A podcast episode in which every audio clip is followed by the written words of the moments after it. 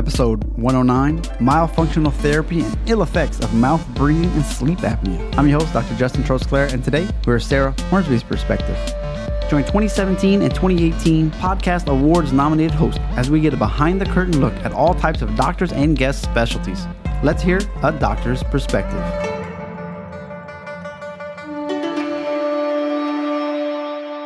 Thanks for tuning in again. February, make it your best month ever, or at least your best February ever. You know, that's something I've always was told, you know, you can't compare too often January to February, December, January, February. You should look at February 2019 versus 2018's versus 2017's. That way you can kind of start seeing a trend like, oh, February's are sometimes down. What can I do about that? Or wow, they're really good. What was I doing in the past? Let me duplicate that. Make sense? Okay, I'm back from America. Whew, so good seeing friends, seeing my parents, hanging out with the baby, eating so much food. Oh, it was a sad day to have to go back, fly again with the four month old. yeah, but uh, the parents coming with me to China, so I get the experience what I've been experiencing for the last couple of years. I think that'll be a good time for them, or at least a cultural change, and I think that they can appreciate, you know, at least those things. Well, Today on the show, we're talking myofunctional therapy. It's a continuation, if you will, from episode 105 where we had the dentist, Dr. Alan Sprinkle, on talking about tongue tie surgeries and mercury free dentistry and things. And he mentioned this term, myofunctional therapy. And I was like, what is that? Well, did a search and uh, Sarah came up on My Faceology, which is her site. And my goodness, there was so much information. I was like, okay, I got to get her on, chat with her, find out what this whole thing is about. What does it help? What causes it? And, uh, you know, what is the actual therapy? So we're going to go through all of those things. What are the goals? And all of this is about uh, a little spoiler is mouth breathing. When you're a baby, when you're younger, if you mouth breathe instead of breathing through your nose, your palate forms differently. Uh, your tongue is supposed to rest in your, your mouth a certain way. And so it ends up changing your airways. So, like later on in life, you might get sleep apnea, uh, you may need braces, uh, you know, those types of things. Then, you know, we answer questions like, why do babies suck a thumb? What are the difference between anterior and posterior tongue ties? What can they do about it, if anything? Uh, and what's cool is she does telemedicine. That's what she does all the time now. She's got people underneath her, which I didn't realize at the end. We talk about some devices that you can use besides braces, for instance, if there's a, you know, if you need to go that route. And the unexpected challenges of being a boss and managing several people. Not something you would think of when you, you know, you're just starting out. And then she also does a little bit of mentoring. So people who are into this, they might be kind of new from being like a dental hygienist. They're like, how do I approach doctors? How do I approach patients? What do I say? Um, I've had this complication, this this complicated case. What do I do with this? So she's kind of like a mentor because she's been doing it for so long. All right. All the show notes can be found at a doctor's perspective slash 109. Again, check out the resources page on the site for all the potential things you might need as an affiliate and as well slash support if you look at wanting to buy to host a cup of coffee or support the show financially in any way. Uh, there's some bonuses for those who do um, monthly. And we do appreciate those who are doing that. It uh, makes you feel a little bit more um, impactful. Like, oh, what I'm doing matters. What I'm doing is reaching people. It's affecting their practices. It's affecting their lives. Um, it's improving their relationships with their with their spouses and friends and things. So uh, it's a cool. It's real cool. Let's go. Hashtag behind the curtain.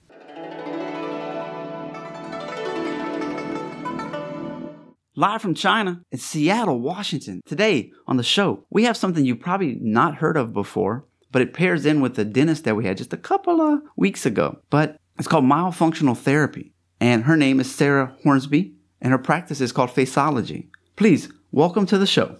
Thank you.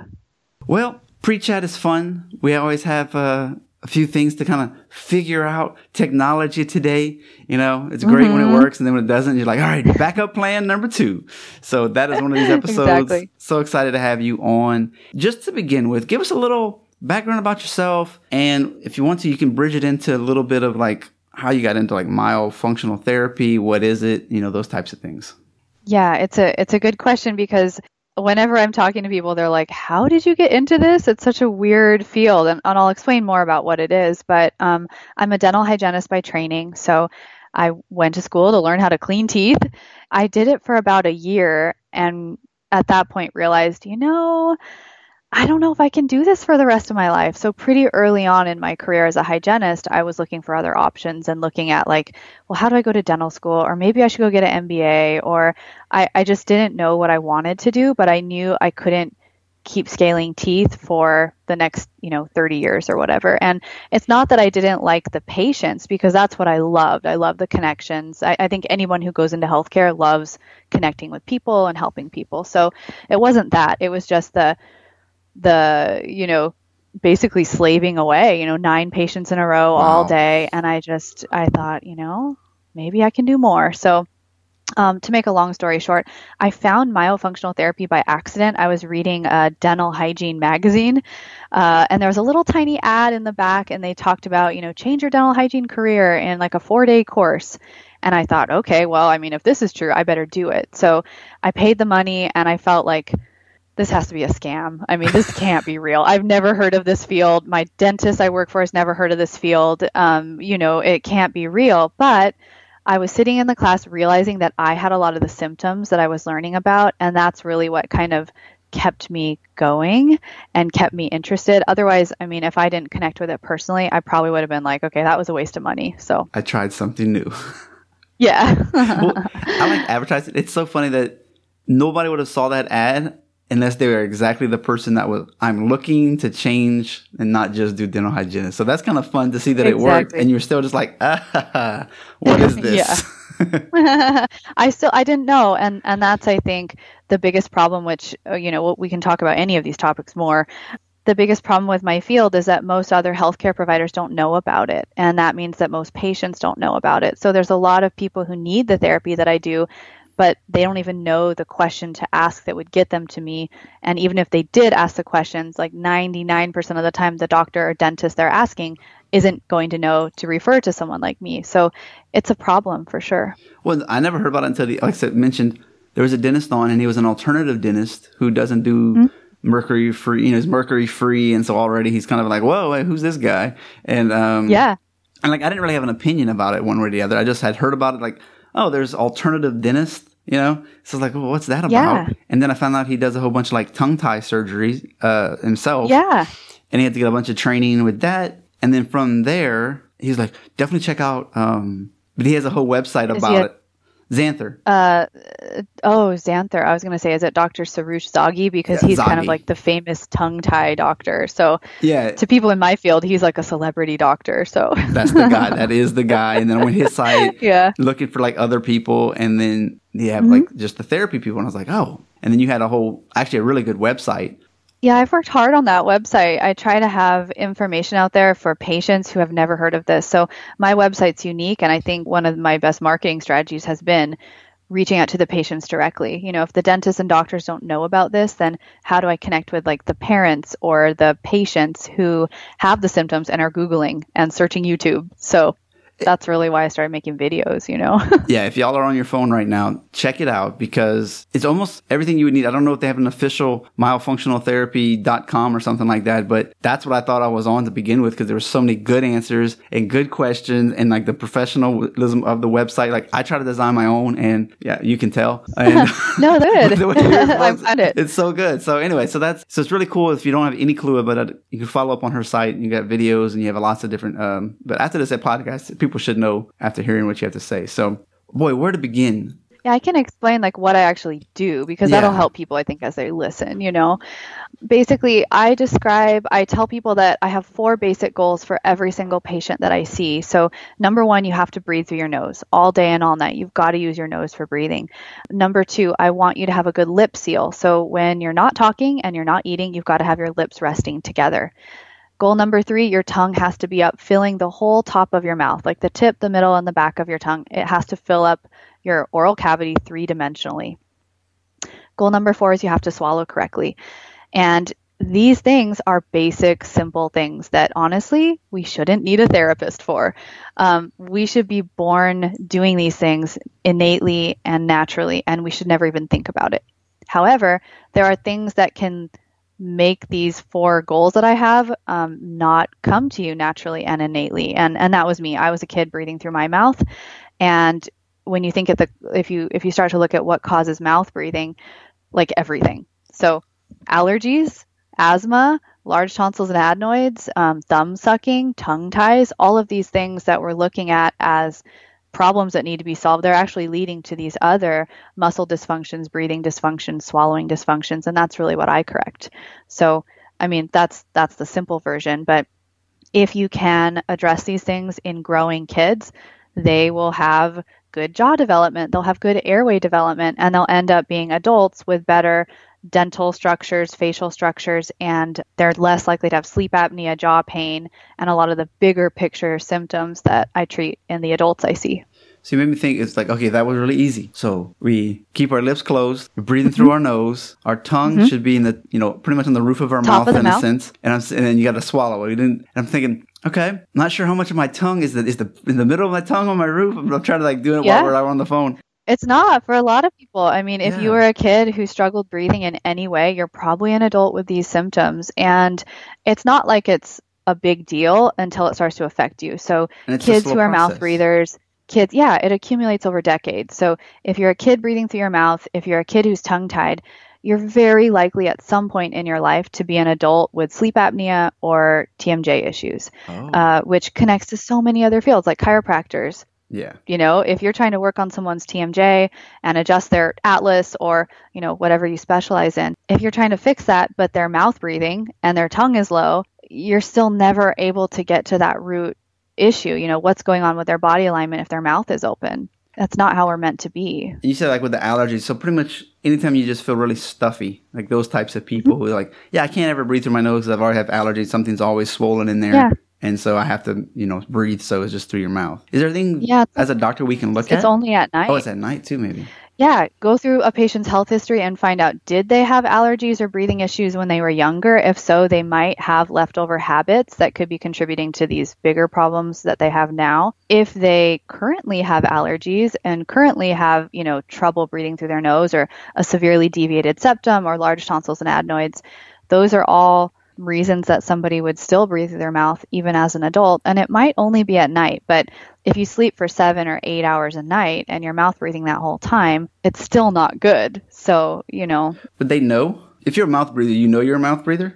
Not always. And that's the crazy thing is most people are either in denial, like I was. I never knew that I was until I was sitting in that class and I started really kind of being aware of that and checking in with that. And once I found out, I was horrified. I was so embarrassed. I was like, how did no one tell me this? I was like 22 or 23 at the time. And I thought, why did my parents not know about this? Why did no one like, you know, I was like going back to every like doctor and orthodontist and like even through my professional training as a hygienist, I thought, why did no one talk about this? And I was like, I was upset for a while. And that's really why I kind of was like, I'm going to go out there, I'm going to talk about this stuff because, you know, I'm an adult with a higher risk for sleep apnea based on my structures and I'm not overweight. I'm I'm healthy, but the way my jaws grew and the way my palate is structured, I have a small airway and and that, mm. you know, could have been changed if my face grew more forward and if my palate grew wider, I would have more space for my tongue and I would have a more um, open and fully developed airway. So So you have what do they call these? I don't remember face shapes. Kind of like a teardrop face? Yeah, I mean, I have a narrow palate. I have kind of a narrower face, a longer face.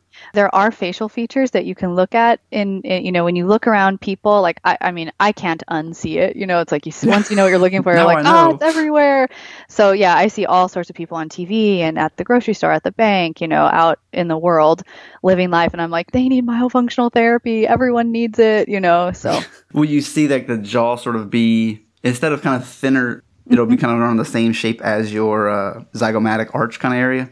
Yeah, yeah. So the facial features tend to be flatter, like the cheekbone area will be flatter. Um, maybe the mandible is smaller. Anyone who has an underbite, that's another, that's a little different, but really the maxilla is small. When somebody has an underbite, we call it a class three malocclusion. It's not so much that the lower jaw is too big; it's that the upper jaw has, didn't didn't fully develop forward. So mm. there's a lot of things that I can see you know, if you look at faces all day, probably like you, you look at certain things you can recognize in people's postures or how they hold themselves. Like you can probably identify yeah. stuff from across the room that I wouldn't know what I'm looking at. But with this stuff, I, I see it a lot. So mm, let's see. So we've got the basics. Yeah. We've got both kids, we got adults. When we're talking about kids, I know sometimes if a baby's not nursing very well, some doctors can obviously tell, oh, there's a little tongue tie. They just kind of do a little surgery, boom, they release it. But what I've seen, what I've, after that interview with the dentist, it seems like they go deeper. They figure out, no, that wasn't enough, or they just missed it completely. And you can't actually, like I said, stick your tongue out. You can barely open your mouth, not Yeah. even 50%, like when your tongue is on the back of your teeth. So, exactly. What is, as far as a kid goes, you know, their doctor said it's fine. Maybe they released it a little bit. How do you train a six month old or a two year old to not mouth breathe? Yeah, that's the hard part. So with with kids and um, babies and toddlers, you know, the younger they are, it, it is more challenging. So the ideal time to release a tongue tie is when babies are really little and they're still breastfeeding because breastfeeding is like myofunctional therapy for babies. Okay. So if a baby is breastfeeding and they're a couple days old and they get a good latch and now they can nurse, they're not going to need exercises when they're older. Okay. The tricky part Unless they suck their thumb or something? yeah, and hopefully they don't. I mean, hopefully if they're if they're nursing um, and they've got good oral development and good muscle development, and you know, hopefully they won't suck their thumb. I think there's a lot of theories that the reason kids suck their thumb is because they can't get a full palatal contact with their tongue. And you know, if you look at Chinese medicine, if you look at um, like even the anatomy of how like there's a lot of nerves at our incisive papilla area, like right on the roof of your mouth. Um, that's right where your tongue should touch. And if you're tongue Okay. tied and you physically can't make that contact with your tongue, then the theory is, according to some people, that you're trying to get that stimulation by your thumb in other ways. So your Because thumb they always put it. stuff in their mouth. Yeah, or you so put stuff in your mouth, fingers. Yeah, there's some like neurological feedback or there's some endorphin release. There's something that kids get out of that thumb sucking that they're not getting from their tongue. At least that's one theory. And, you know, as far as like research behind that, I don't know, but I hear a lot of people talking about this in my field. So, Does the pacifier do the same thing as a thumb? Because I've heard stories that if you suck it for year, I, mean, I don't know how long you're supposed to use it for, but it could be do the Mm-hmm. I same think thing. it can. Yeah, I think that can. That's maybe why it, you know babies stop crying when you give them their pacifier. There's so it's so controversial. You know, some people are like never use a pacifier. Others are like it's okay under six months, and other people say, you know, as long as you quit before three. So there you go. See, it's you know, it's there's a lot of you know, and, and I'm not a mom, so I'm always like, you know. I don't want to like judge or make people feel like you've got to do it a certain way. I mean, I, I know moms struggle.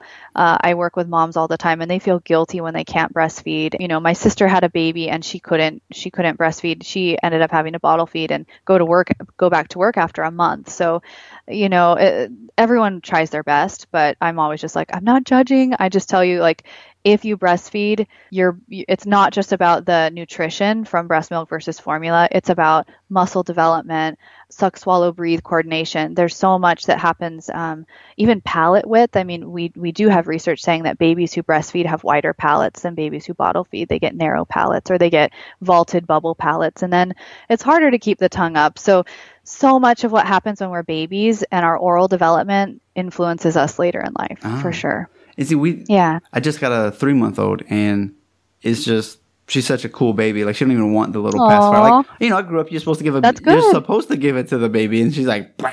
and I'm like, all right, well, Yeah. uh, I guess just eat Well, your if you fingers for a few minutes.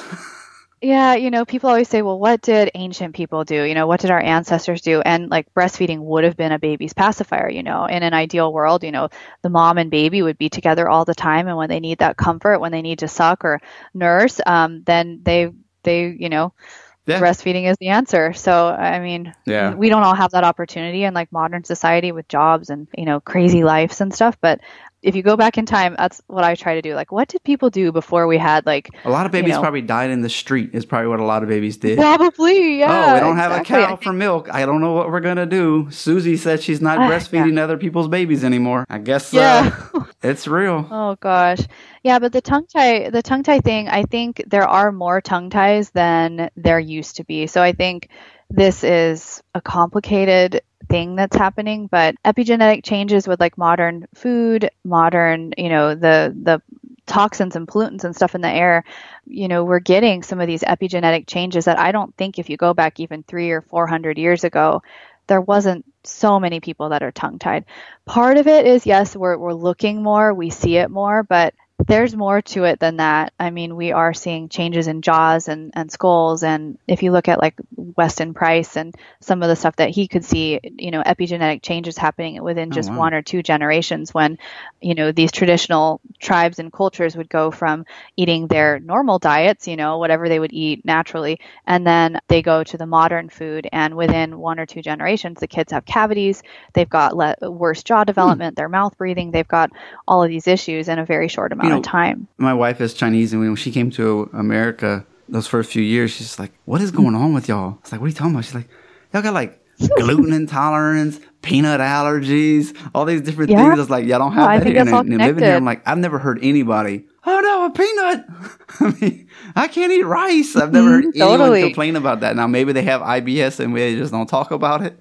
No, I think there's more to it. I mean, industrialized societies actually have a lot more of these type of like allergy issues, sleep apnea. I mean, sleep apnea is a very modern industrialized yeah. nation problem, and it has to do with, um, you know, of course, there's the the weight side of things, but it also has to do with our airway and our breathing. And you know, if we have high rates of allergies and high rates of mouth breathing and high rates of tongue ties, now now we're having more rates of these bigger issues too. So yeah, it is. It's complicated though. When we're talking tongue tie surgery, that's called a frenuloplasty. There's anterior, there's posterior. Yep. Anterior kind of makes sense to me. The kid can't, you know, stick their tongue out very far. I mean, it makes sense. There's like, but what's a posterior mm-hmm. version of that, and what can we look for? Yeah, the posterior tongue tie. It's you know, to me, I'm like a tongue tie is a tongue tie. It just depends on how bad it is. So if it's anterior, it's usually pretty bad. But um, if there's an anterior, then the posterior end is restricted as well.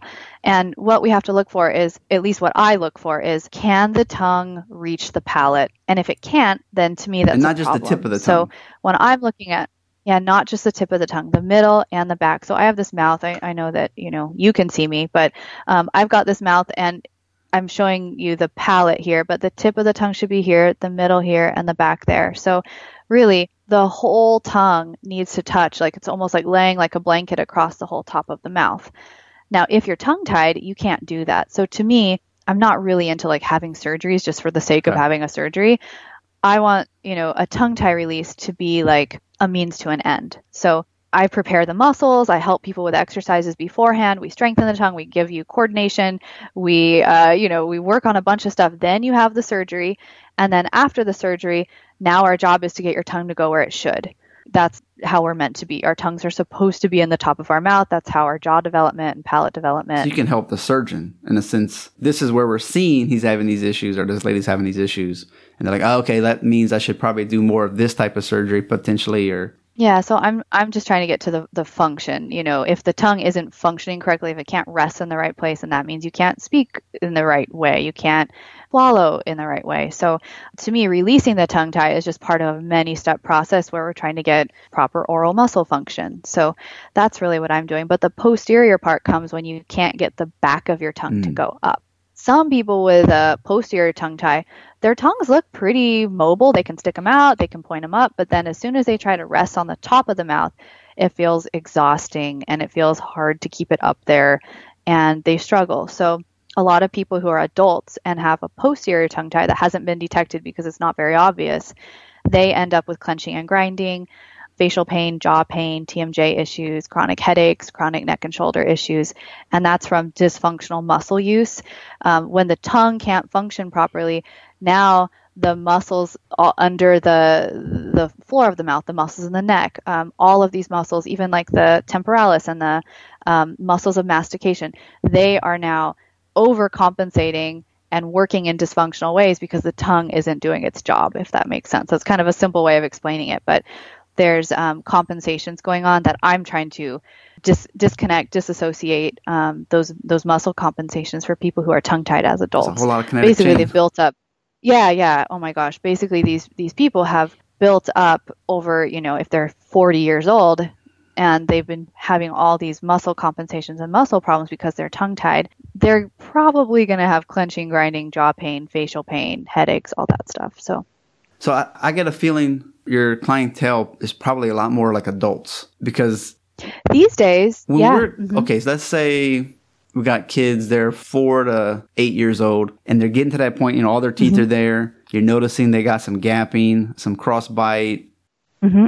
think, ah, gotta pay for my kids' braces. No. Is there, you know, at Yeah. that point, you're like, all right, your teeth is me- your teeth are just messed up. At that point, should you also look into the myofunctional stuff? Because at that point, maybe they could spend the next six months doing certain exercises or something and see what happens. Definitely.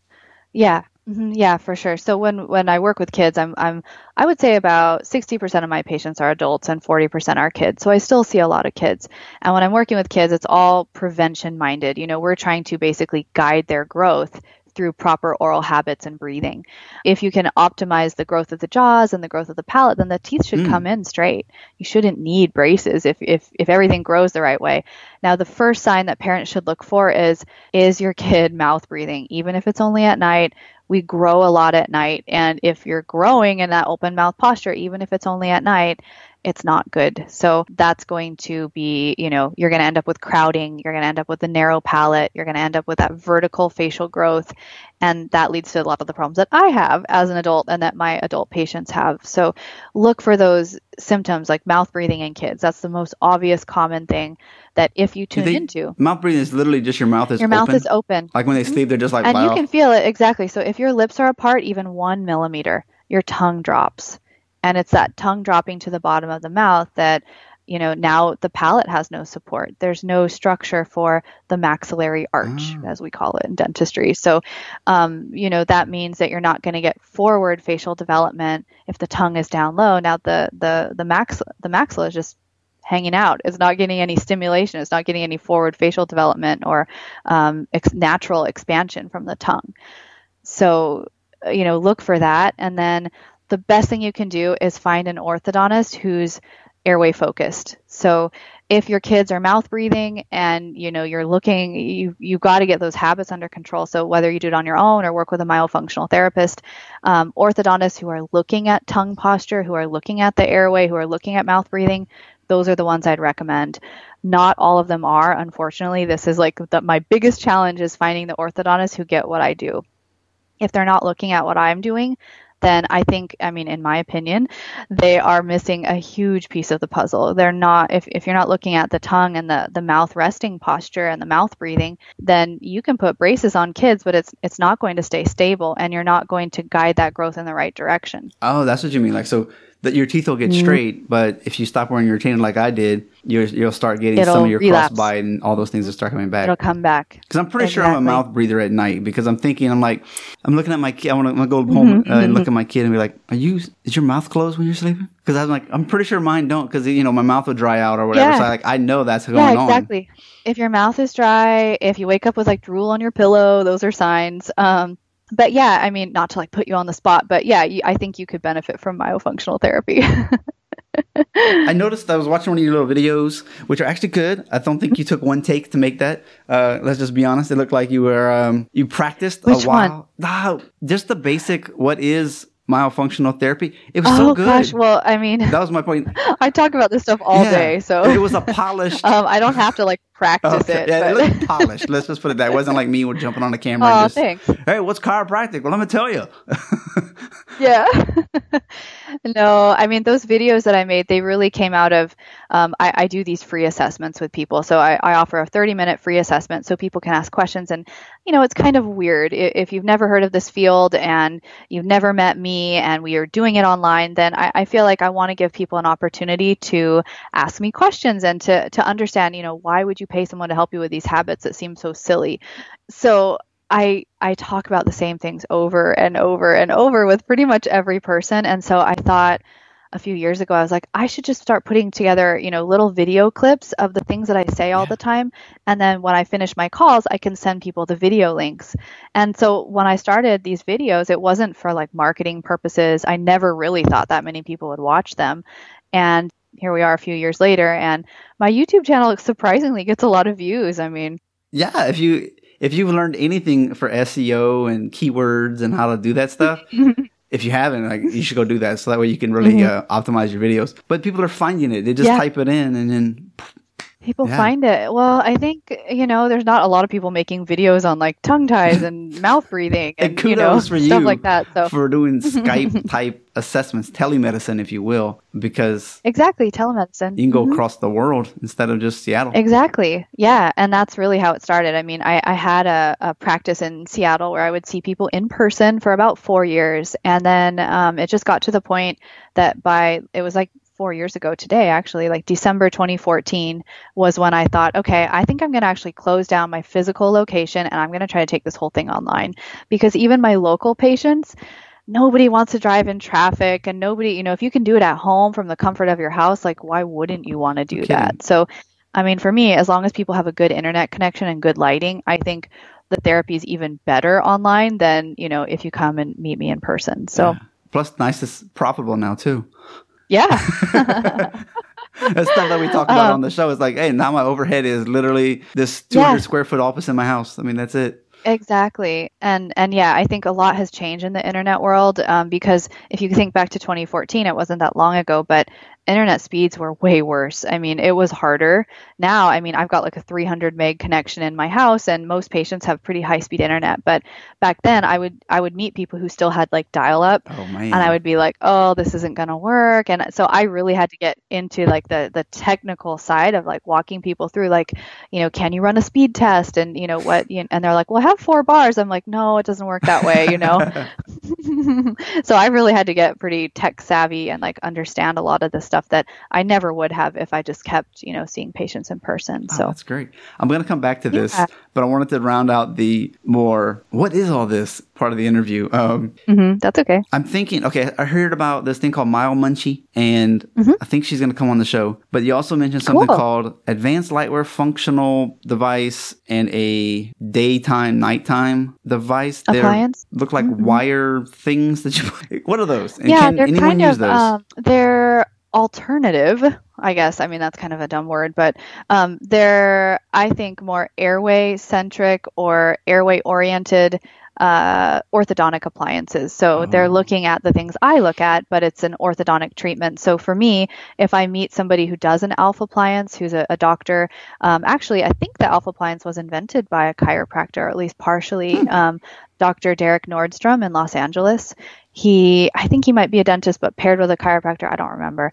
But um, that advanced light wire appliance is meant to apply gentle pressure, and it works with you know your tongue. So each time you swallow, it stimulates um, the palate to remodel, and so it's really a lot along the lines of what I'm looking at because it's straightening teeth, it's moving teeth, but it's looking at the tongue and the breathing and the airway. So it's not just like, oh, we'll give you a great smile. It's like, let's make you healthier. Let's get your palate wider. Let's optimize your growth and development if you're a kid. And, and that's really uh, important to me when I'm looking for orthodontists. So if I find somebody who's doing that alpha appliance, I know that they're probably going to know about what I do. And probably one out of 100 dentists has actually heard of what I do, maybe less. So it's growing, it's changing, but for me, it's really about finding those those like-minded healthcare providers because I can't do it on my own. You know, I have to find a team of people who get what I do, and that can be the ENT, um, that can be the dentist, that can be uh, the orthodontist, it can be the chiropractor, it can be Oh right. oh my gosh, I mean, I, I can't, I can only teach exercises. You know, I can't do everything. So And when we're talking results for an adult versus like a a kid, I know an adult has an issue versus a kid who you're you want to be pro- proactive. Especially like in my family, we've all had braces. More than likely, mm-hmm. it's like well, there's a good chance that there's something that we can do ahead of time. How long does it take to see results, kid versus adult? Uh, I mean, when I work with people, I usually put them through a 12 session program, and that program spans over or spans anywhere from six months to a year. So that's not because it's like, I just want to see you that long. That's because it takes, it can take a while to change those habits. So, I mean, for me personally, I think it took me about 18 months before I really felt comfortable keeping my tongue in my palate, breathing through my nose, and I never had to think about it. Wow. So, you know, I don't want people to have to be like forcing themselves to do these things. I want it to become subconscious and just part of, you know, how they are. I don't want it to be forced. So to get to that point, it takes a little longer, but I would say in general, after four to six weeks, people start making big changes. So Okay. Because you have all of a sudden you're mm. having to be conscious of your breathing, which is so difficult because we've got so many other things to do. I know, and it can even yeah, and it can span into like mindfulness, and it can span into you know like I, a lot of people who are into that kind of thing. They talk about feeling your tongue in your palate and feeling your you know breathing through your nose and just becoming super aware and mindful of these things that aren't natural to think about. You know, it takes practice. So have you ever looked into oh you know, they used to people if they smoke, they might pop a rubber band, or I don't want to be a negative person, and they wear a rubber band and they snapped it every time. Do you have yeah, anything yeah. like that? Like, mm-hmm. remember those um Livestrong bracelets that were so cool? Some people still wear those. Yes, like, do you ever yes. have anything like that that says, "Hey, watch your tongue"? Yeah, I have a lot of different reminders. I even have people, you know, there's habit reminder, like there's apps and stuff that you can download. I have people put these little colored stickers. I don't think I have any around me right now, but you can put up like little color stickers that are uh, supposed to be like visual, um, you know, reminders of to check in with yourself. There's a lot of, you know, habit awareness things like that that Okay. people can do. So I try to incorporate a lot of that stuff to I make forget. it easier for people. But yeah, no, that's a good one. hmm You forget, well, it's not a normal thing to think about, you know, it takes practice. If you put a sticker on your cell phone, you know how many times a day you'd probably end up practicing because you pull your phone out, you're like, ah, the red sticker. Exactly. yeah, or like the computer monitor screen that would help me because I'm at my computer all the time. Yeah. So, you know, I was just thinking I didn't talk about the DNA appliance, Okay. that daytime nighttime.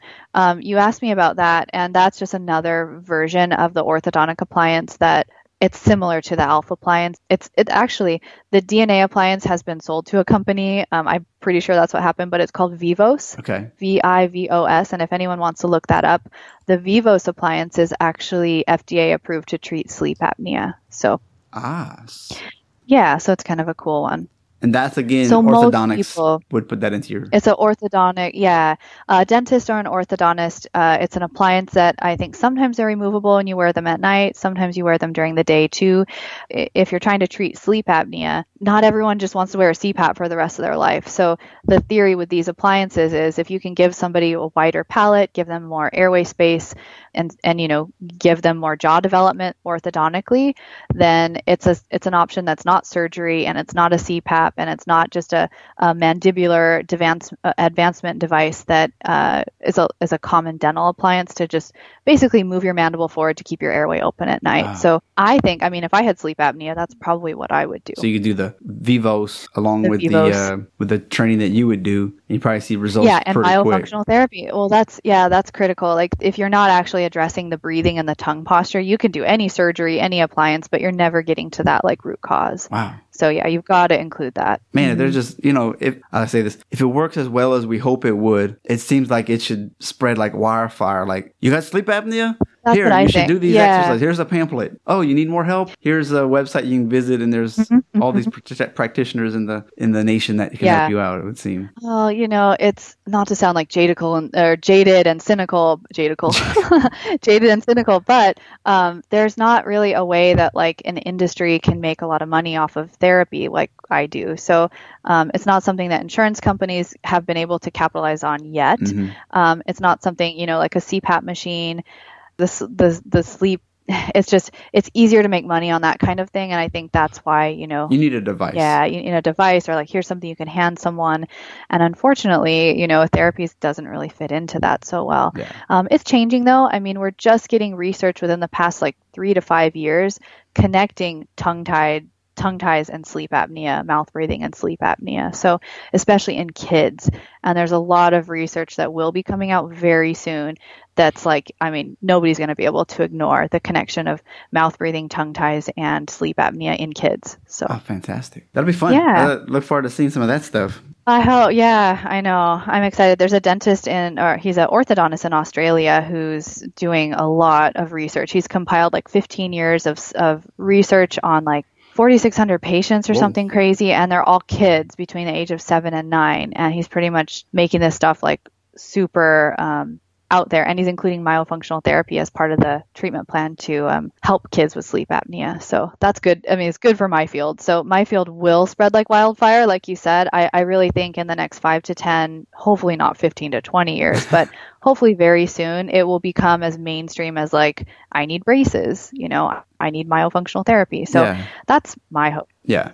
I mean, I mm-hmm. get, I get that because you want to be able to be paired with like-minded orthodontists and dentists who are like who see that the purpose of it is, and then there's like, okay, this is what you need to do along with X, Y, and Z. Yeah, and and I don't want people to think, oh, just do this therapy and you'll cure your sleep apnea. I I don't want people to think like I'm I'm gonna cure them because I'm I'm you know you can't Right. cure sleep apnea. You can't even know if you have it without being diagnosed and having a sleep study and all those things. So for me, it's just about getting people to whatever treatment they're pursuing to look at this as part of it, as a critical part of it. You know, I hope that becomes part of the conversation as the years go by. What are you doing for marketing? You know, not a lot. Really? Okay. it's all word of mouth. I haven't really marketed, and that's been something that I'm, you know, I've got a big project for 2019. So I've been able to survive, and and my website gets a lot of views. My my YouTube channel brings people to me. That's marketing. and it's kind of yeah. I mean, not paid marketing, I guess.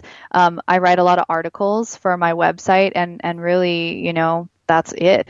So I, I'm looking into like what you know what can I do in 2019 to actually like maybe pay someone, um, do ads or something. I, I don't know what that looks like yet, but yeah. From what I've learned, you're doing a lot of what they call content marketing. So you've Mm-hmm. you've got your basis of lots of different articles. You got lots of YouTube Mm-hmm. videos that are already doing organic. You got a lot of organic reach. yeah, it's all organic. So mm-hmm. you didn't ask. I'll just throw this out here. When you're looking into hiring someone who do like Facebook ads or that kind of stuff for you, if they're probably not mentioning utilizing some of these videos that you've already had or like pushing people to the the blog posts that you're like your most popular blog posts, like that would be mm-hmm. a really good way. You know, it'll be more engagement. Uh-huh. It'll be cheaper in the long run for you. But if people aren't even mentioning those types of things, Yeah, no, that's that's good. I might have to even talk with you about this later because yeah, that's kind of one of the things that I'm like, okay, you know, I've been lucky for so long. I haven't. yeah. Oh, totally. they'll, they'll, they'll spend yeah, your money. and and uh, you know, I I don't um. I've learned a lot about being, you know, an entrepreneur, you know, Mm-hmm. and I say that in quotes because I never really thought of myself as one, but I do feel like I'm in a field and I'm kind of having to like forge my way through, you know, things that nobody has really done. And especially in my field, like do, doing therapy fully online, even that's kind of, you know, a, a point where people have criticized me. Yeah, so, you know, they say, well, you can't do that. It doesn't work. You can't see. And, and I think, well, if it didn't work, then my patients wouldn't be happy in getting results. And so, and it's not for everyone, you know, maybe some people really need that, that person to person physical, you know, sitting next to you experience. But for a lot of people, they don't have a local therapist in their area. are you so do? I'm really just filling a void, you know, like there's, there's a big void in the field. There's not a lot of therapists out there. And, you know that will change i mean as my field grows like i'm i'm a trainer too so i i train other hygienists how to become myofunctional therapists and um, i've got a, a course that i i've taken over a hundred hygienists have gone through my my training program and so you know i am uh, i try not to look at it as like i'm creating my own competition I try to look at it as I'm creating my own marketing team, you know, because I know Yeah, you don't have enough people to be competitive yet. It's like as long as they're not in the same zip code as me, Exactly. there's plenty of fish out there. Just well, go get them. And you know what? There's so many dentists, there's so many chiropractors, there's so many orthodontists, and we're there's no make it. shortage of patients, and and there's no shortage of people Yeah. who have these problems, unfortunately. So I try not to look at it as like a that's a scarcity mindset because it's tempting. You know, it's tempting to be like, oh, what if I don't have enough patients? But um, you know, every person that I train they're out there talking to dentists and orthodontists and pediatricians and ENTs about what what I'm doing and what they're doing. And so I think it's like spreading it all out there. You know, it's it's getting um, more people out there talking. You're going to train that one person who is super into Facebook marketing and all this stuff and like really good advertiser and like a really Mm-hmm. strong business mind. And then it'll just take fire. And you're like, I tried her. Why is she number one? Why?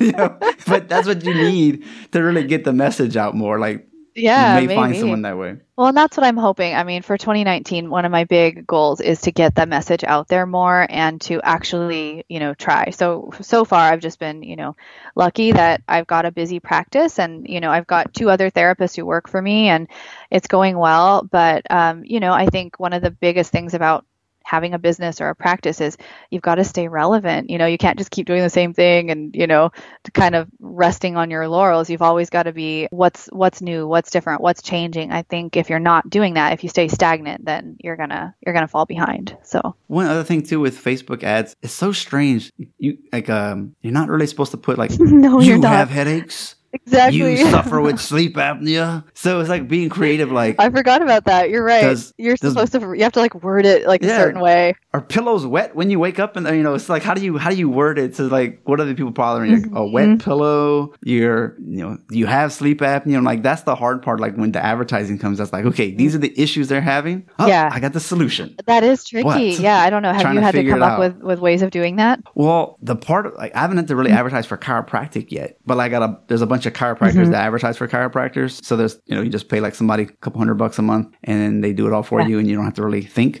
they kind Ah, of figured ah. it out. But um, when I was advertising Mm-hmm. for the podcast, you know sometimes you know just promote the the, adver- the um you know an eye doctor, but you got I had to be careful. Sometimes it's like oh do you? I'm like oh wait no I can't. I okay that got denied. Let me try something else because I'm just trying to advertise Mm-hmm. like what a doctor may have been talking about because otherwise. And I can't, I can't really tell the why they don't like that. I guess because I mean, if you are like a snake oil person, then you know you could take advantage of people. Like you know, take this magic pill and lose all lose you know forty pounds. So I, I guess you know maybe it's like to protect the consumer, but it Yeah. does kind of. Negative Yeah. self image.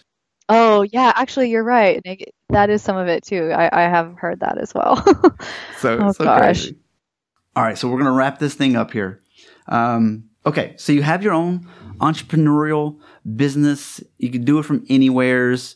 You have a husband, and are y'all able to take vacation? Can you unplug and just get away from work? And not, what's going It's on? It's been really hard. You know, I, I have these, I, I see 2019 as like, okay, this is the year I'm going to make it happen because um, right now, I mean, I feel like even though we travel, we do all this stuff, um, you know, we can live anywhere and that's great as long as there's a good internet connection. Um, yeah, it just I've worked I, I've gotten to this state of like I work all the time. And it is hard to unplug when everywhere you go your work can go with you. So having learning to set up boundaries especially because I see patients in many different time zones.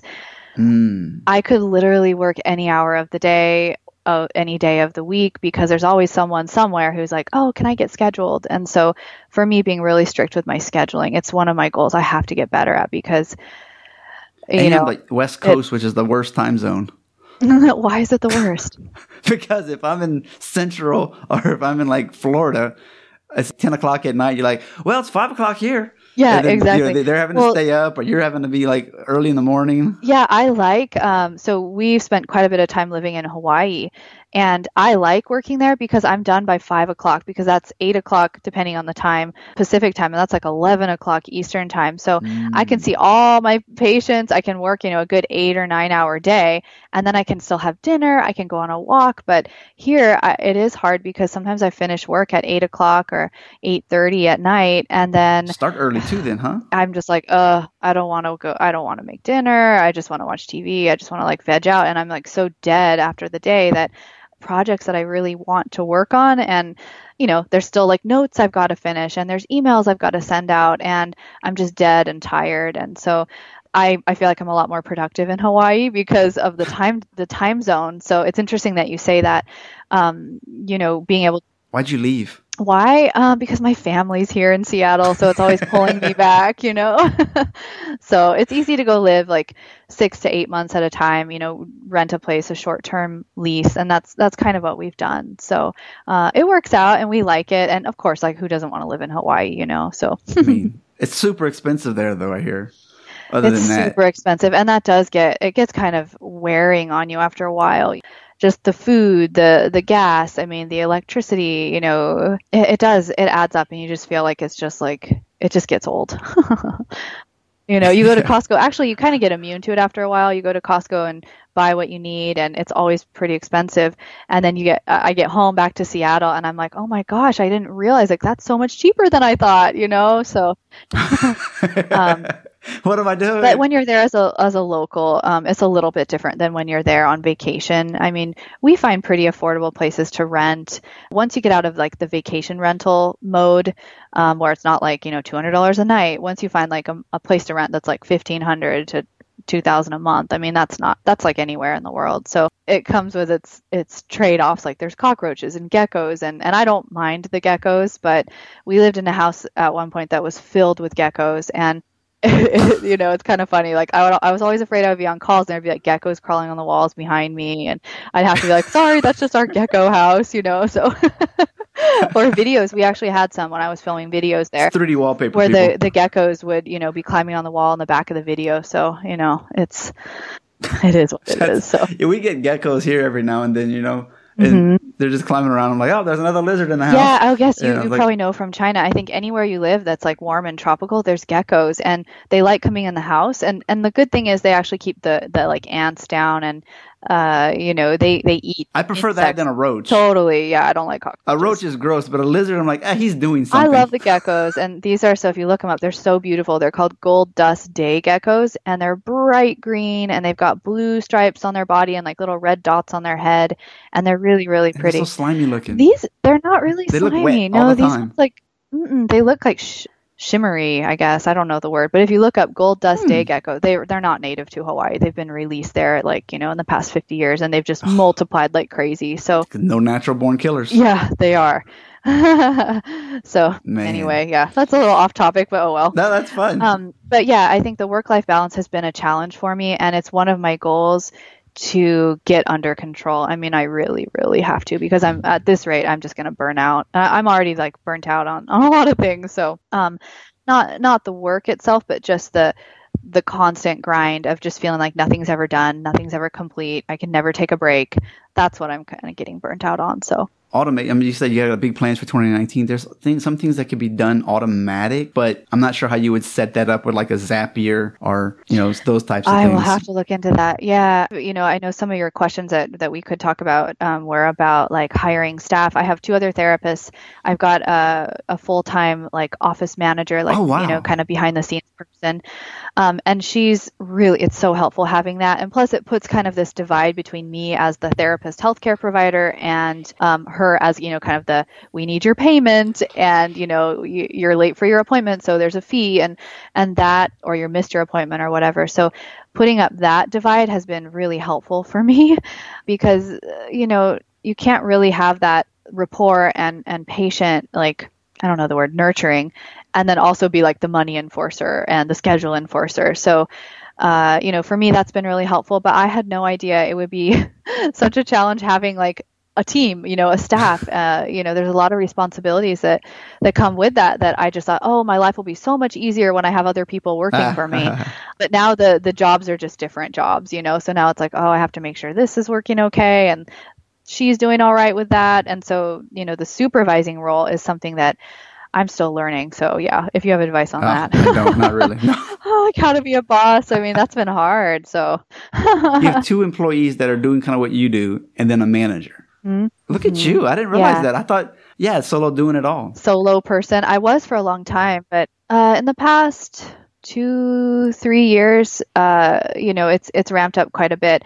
The ironic thing is, I, I hired these other therapists thinking like, oh, if I have a lower cost option for people, then you know, m- more people will be able to get therapy and there'll be more access to care. Blah blah blah.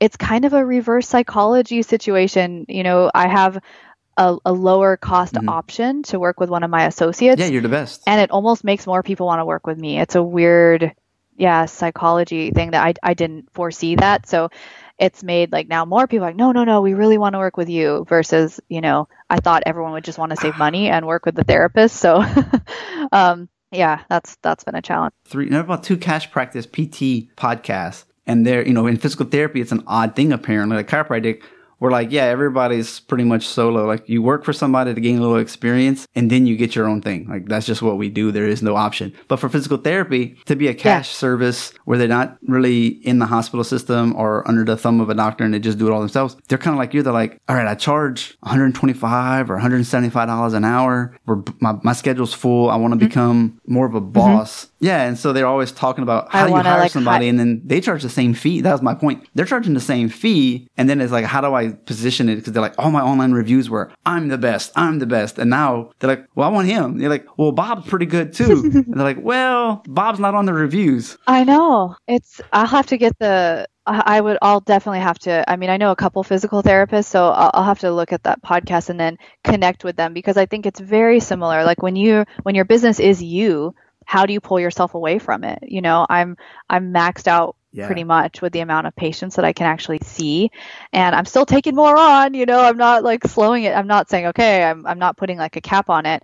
I'm just hoping that more people will start flowing to my associates. But I think the only way that's going to happen is if I raise my prices, which is something I didn't really want to do because I, I also have this thing about like, I don't want to just be like charging That's what they do. astronomical rates. It's kind of exclusionary, I guess, you know? And so, I mean, I guess I just have to do that because then it's going to make other people see my associates. But, you know, I, the, the like ethical dilemma behind that, uh, That's it's what just, a lot it's of a them battle. do. The ones that I've heard, like on the interviews, his rates are one and a half to two what I'm gonna times the to or. do. hmm Yeah, Yeah, like five hundred dollars a session or something. I'm like, man, that just seems like that seems ridiculous. it'll weed out your schedule. You'll be like, uh oh, I've only, I've got half a schedule Totally. now.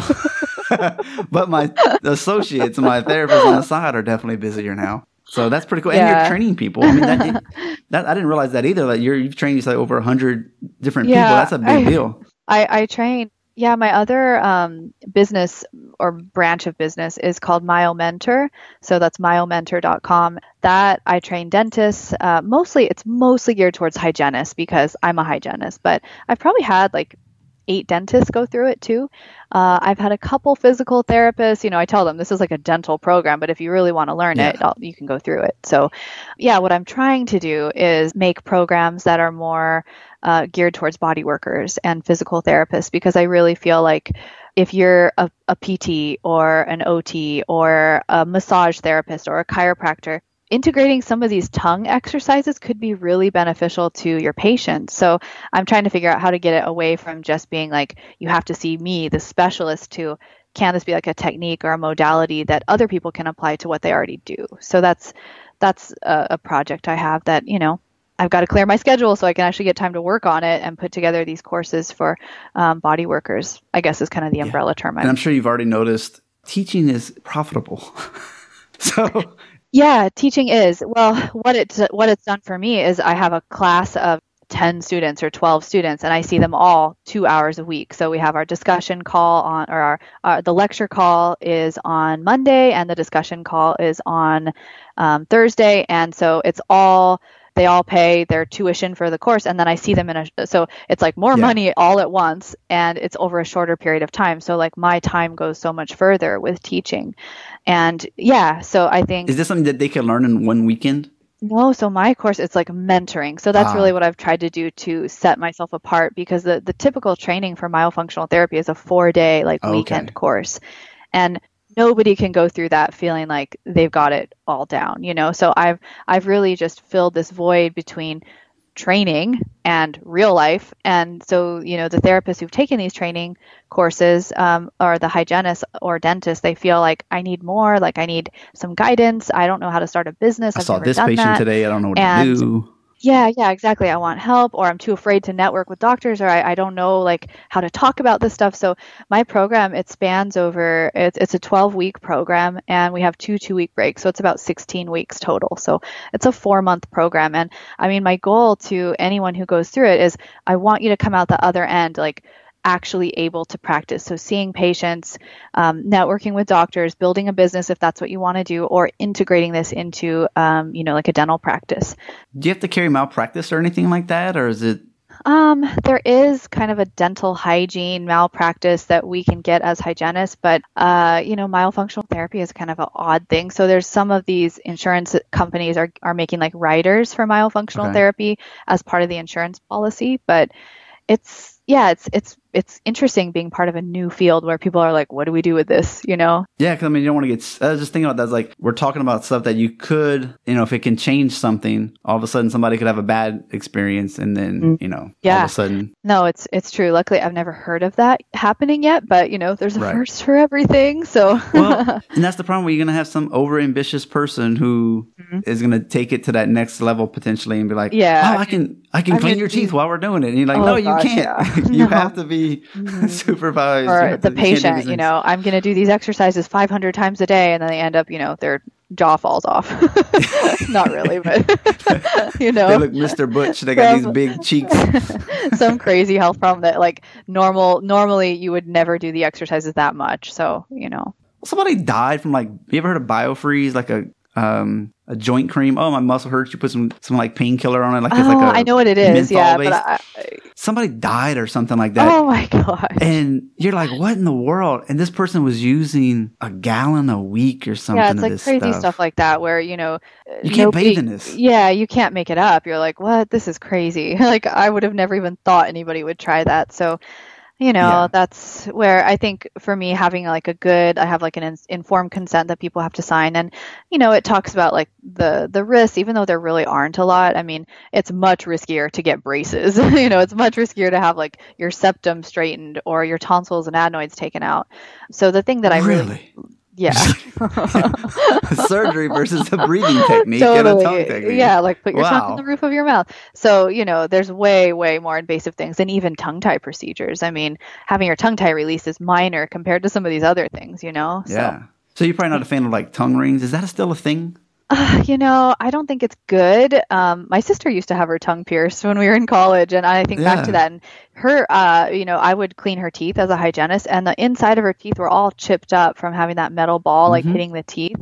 It makes me think your tongue probably can't stay in the top of your mouth if there's a piercing through it, so I, it's probably not good. yeah, I didn't even think about that. That's been a long time since I thought about tongue piercings. I know I haven't. Wow. Yeah, that's funny.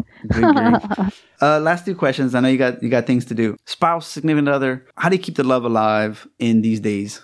You know, we work together a lot, and so I think the because you know he's he actually works along he does a lot of my website stuff and a lot of my behind the scenes you know video editing and all that. So i think the biggest thing for us is like actually having space because we like he doesn't go to work and i don't go to work like we both are at home all the time. So having our own separate like times i think is really important where most people i think most normal people you know they go to work their husband or wife goes to work and then they meet and they're like oh yeah how was your day? And we see each other all day. So like I need to go to the gym. So like I'll see. We you. need to separate for a little while. But then also being able to talk about non-work things, I think that's one of the the things that can be a, a problem, you know, where it's just like, okay, this needs to happen. We need to work on this project and blah blah blah. So realizing you know taking time to like separate and not have like we're not going to let's not talk about work like let's just go out to dinner let's just enjoy our evening together you know that kind of stuff yeah. um, being uh, strict with that i think is is critical especially if you both support each other and like he supports you, you support him in all your endeavors, it's easy to just fall back to, okay, all right, let's talk about the marketing plan default. for the next month. Yeah. I mean, I'm super passionate about what I do. And so I'm always like, I, I know it drives him crazy. Like I get ideas all the time, like, oh, and we should do this and we should do that. And he's like, uh, do you always like, is there ever a day when you don't have ideas, you know? And, you know, so he loves it too. I mean, I shouldn't say like he hates it, but you know, I think it, it probably Sarah, does. You should learn old. how to do some of this stuff on your own. yeah, I know. Well, I don't want to do all your editing. yeah. well, I mean, I, that's another I think entrepreneur thing to to remember or to learn is like hire people, pay people. I wish that years ago I just would have hired a, an accountant to do my my taxes. You know, I tried to do my taxes for so many years on my own, and it was a disaster. And you know, I'm like hoping Definitely. that you know those years just fall behind because I'm like I don't know if I did it right. You know, I, I wish that um, I just hired someone now I'm like, I don't, I just would rather pay someone and it's an investment, you know, even if it's expensive at the time, it's so worth it. you almost have to if you're gonna have all these different avenues of a making money. Yeah. Other people underneath you. I definitely wouldn't trust myself to. Mm-mm, no, I haven't done my taxes. I haven't done it in a while, but okay. yeah, I, I think back like you know when when you're new and you're trying to like bootstrap everything and you're just like oh I could do my own website you know like yeah that's not a good idea. now bookkeeping is another story, y'all. You should be doing your own bookkeeping. I get that only takes, you know, talking to the audience here, that doesn't take very much to like put your expenses in like a QuickBooks to get yeah. to the accountant. Yeah, no, that is good. Um, and I've, I've looked into, I've always done my own bookkeeping and I've recently been looking into, you know, they have these like $200 a month, like an online bookkeeping team. And I'm just like, uh, like, it's it's a lot but it's also like what can they really do that's like so amazing that i can't do you know yeah they're going to tap into all my bank accounts yeah it is kind of it is kind of weird or i think like how will they know what these charges are and like how to categorize them you know uh, that's I, I think you kind of have to know like what what my life is to to know how some of these yeah if i have to do this much work i might as well just done it myself if i have to like yeah yeah like you know. oh okay there's like these 25 things that you don't know what how to categorize them or what they are like are they yeah. business expenses or not then that yeah that would be a lot of extra work. I feel like. Have you ever used like Mint.com for your personal I have, stuff? yeah, I have used Mint. Um, there's also something that I tried. Um, it's called Wave App, and it's an online accounting software, and they'll do like payroll. They'll do a lot of stuff. They do like credit card processing, and I always liked it, but I recently switched to um, QuickBooks, so now I'm just on Okay. QuickBooks Intuit, whatever it's called now. What do you take for payment? Is are you Stripe online? Uh, I do PayPal. Yeah, so I send out Really? invoices through PayPal. PayPal's kind of cool. They actually send you like a 1099k at the end of the year with all the money that you've collected through them. So I mean, it's ki- it's kind of like it's it's kind of cool. It keeps everything organized. But uh, yeah, I mean, it's a three percent fee. Right. um, you know, but I, I don't think that there's anything. I don't know that you can find any company that's doing payment processing that's less than three percent. So Okay.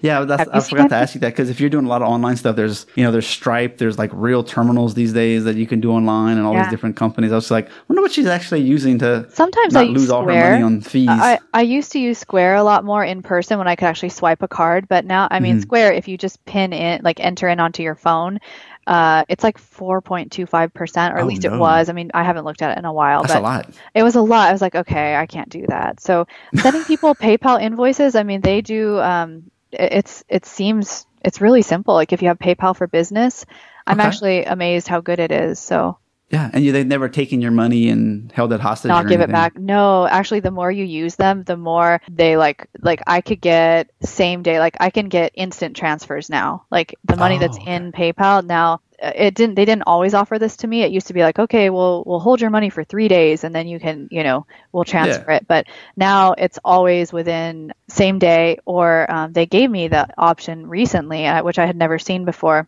do instant transfers. So I think Oh. if you if you use PayPal a lot, if you do a lot of transactions with them, and probably if it's higher amounts, then they're Yeah.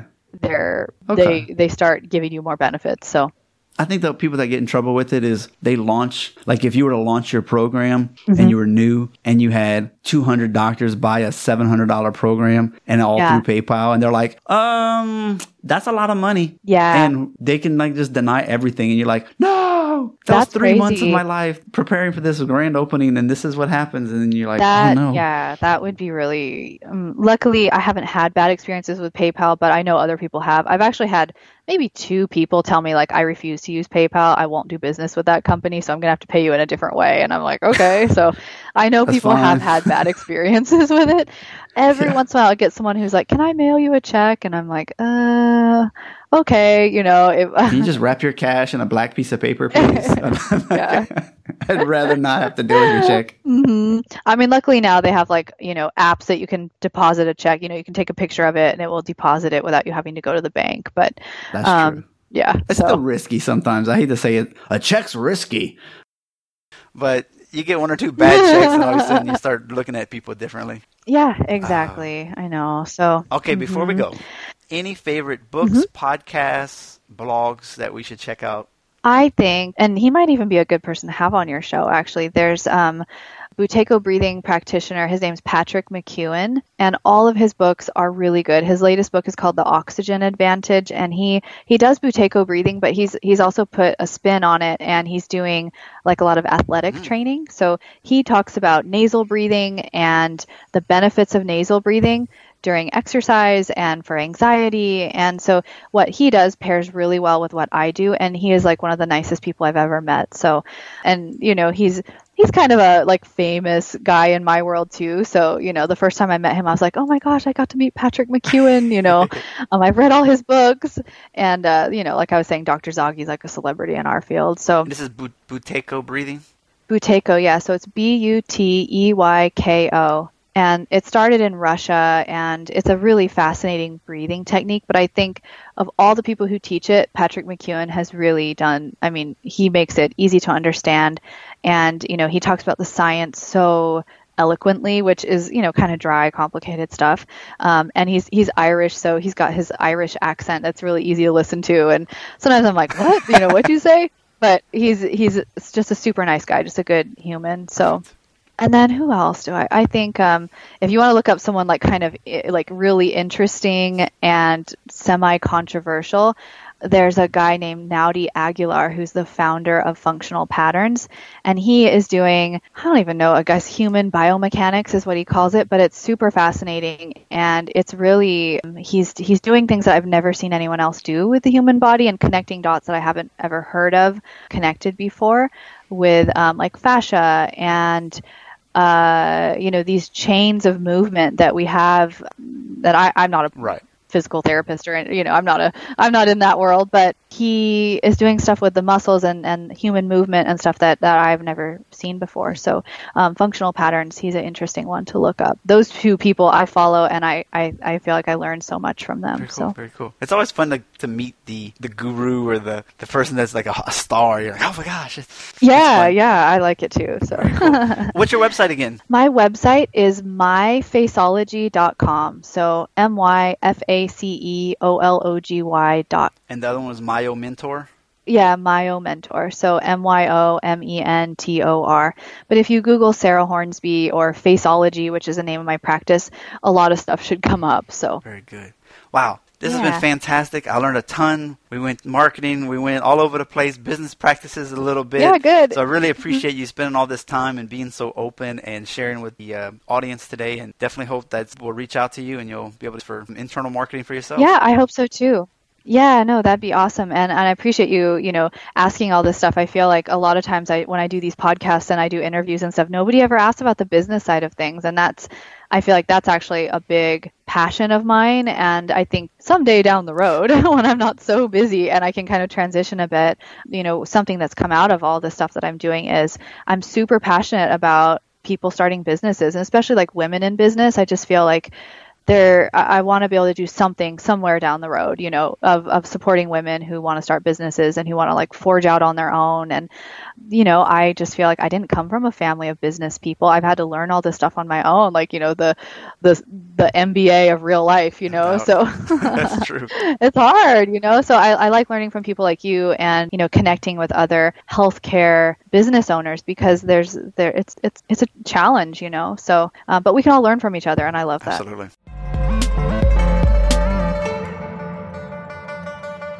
That wraps up another episode. I want to remind everybody that we have some great affiliate links available. If you're into instrument assisted soft tissue manipulation, we've got the Edge tool and we got the Hawk grips, saves you about 10%. Also, with the Edge, you've got the uh, like blood pressure cuff restriction system. You've got the G Suite inexpensive EMR in case you'd like doing cash practice. If you want to know what hosting I use for podcasting, it's Blubrry. Pure VPN. That's one of those ones I use to help keep my payments secure as well as access the internet more safely. You've got the Primal Paleo grass fed protein, bone broth style. Save 10% on that. No sugar, allergy free, gluten free, dairy free, all those types of things. Mentor box, get taught by the author. We got set for set for those floss bands that you may have heard about on one of the episodes. I really like those any Amazon products that you might want, click the link in the show notes pages. And of course, I got my own electric acupuncture pin to go with the no needle acupuncture book. From time to time, you know, I'll have a bundle set where you can get them all together for a great price. I also have the free downloads at doctorsperspective.net slash blueprints. And what lately I've been doing is substituting a fifth one, like I've done a knee, and depending on the guest, I might do a different type. So check back there. So all those resources can be found at doctorsperspective.net slash resources. There's also t-shirts at .net slash t-shirts. Put up some new designs from time to time, like making lemons out of lemonade, shrimp po' boy, plus all the chiropractic and podcast swag that you could want. If you have any ideas for guests, please send me an email, justin at a doctor's perspective.net. I'd love to hear who you think would be good or a profession that you may not have heard yet.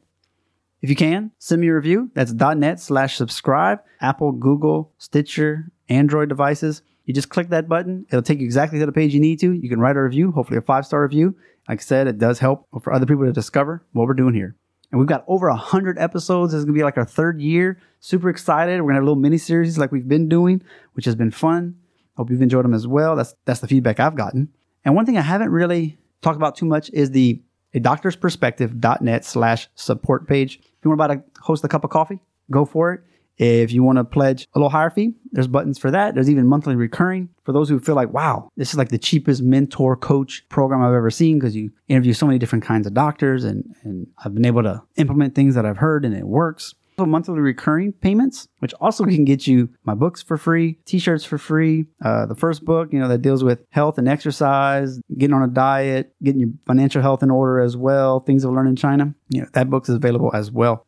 And one thing that I don't have, I don't have like a, a full blown page about coaching and things, but there's a little button there. I've had people request, hey, doctors and non doctors asking me, can I do more than just answer a couple of questions? Or could you be my coach for a little while? And I say, yeah, we can do that. So it's something I haven't really advertised, but it's something that I can do and do, whether it's marketing, some strategies for new patients, growth, those types of topics. If you're interested, just email me, justin at a doctor's perspective.net. As always, listen, critically think, and implement. Have a great week.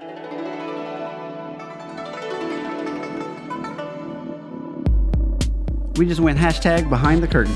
I hope you will listen and integrate what some of these guests have said. By all means, please share across your social media, write a review, and if you go to the show notes page, you can find all the references for today's guest. You've been listening to Dr. Justin Trosclair, giving you a doctor's perspective.